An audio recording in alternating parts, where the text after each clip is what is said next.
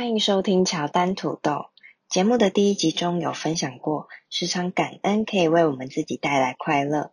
那如果开始学习付出、学习给予，做出利他的行为，真的就能够带来利己的结果吗？坦白的讲，我认为自己的本质并不是很擅长付出给予，可能因为从小在家里我是妹妹，不会孔融让梨的那种妹妹。最多也就是分享，就是大人常常会讲说一人一半。但是因为我还蛮相信吸引力法则的，就是你想要获得一个好结果，除了去想，还得要实际的付出。没错，我其实就是因为贪图好处，所以想要学习给予。于是我在一本书里面看到了很多例子，有些擅长付出的给予者，在人生中获得巨大的成功和声望。却也有一些人总是伤痕累累，就像我们常讲的烂好人。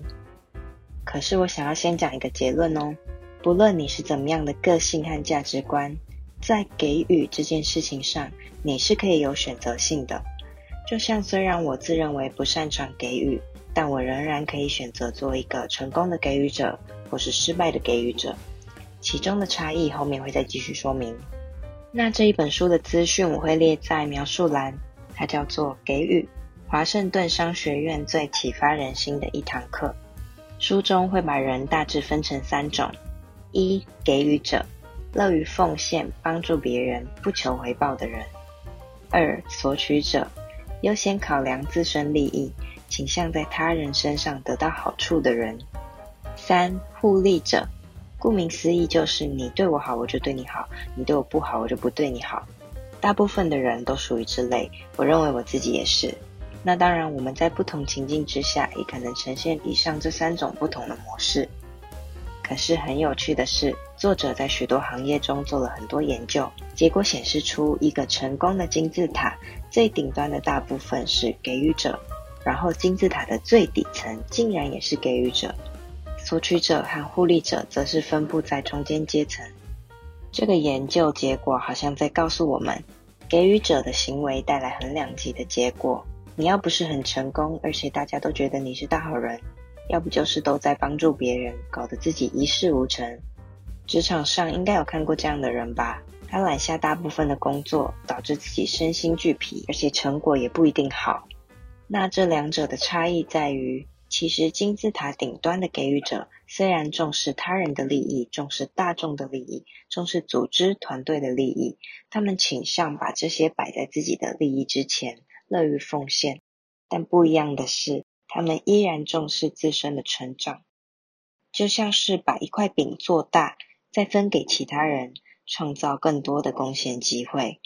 而且，当给予者用自己的时间、创意、知识、技能帮助他人的过程中，也有可能累积人脉，快速的拓展更多机会。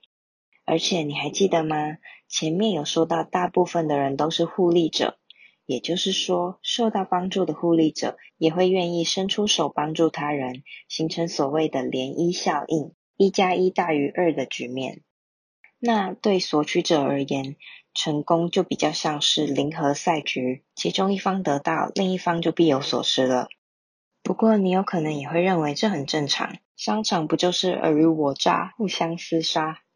的确，这是获得成功的一种方式。但是作者认为，索取者取得的成功往往是不长久的。如同前面所说，面对生活中最大宗的互利者。索取者的下场就很有可能是遭到以牙还牙的对待，不会是最后的赢家。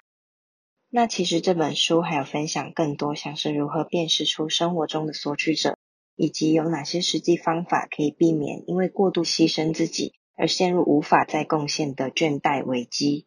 还有更多各行各界真实的案例故事，非常有说服力。看完之后，你应该会在生活中萌生出多一些些替他人利益设想的行动。其实帮助别人也不一定要加入志工团体，在非营利组织工作，每天做很多很多的善事。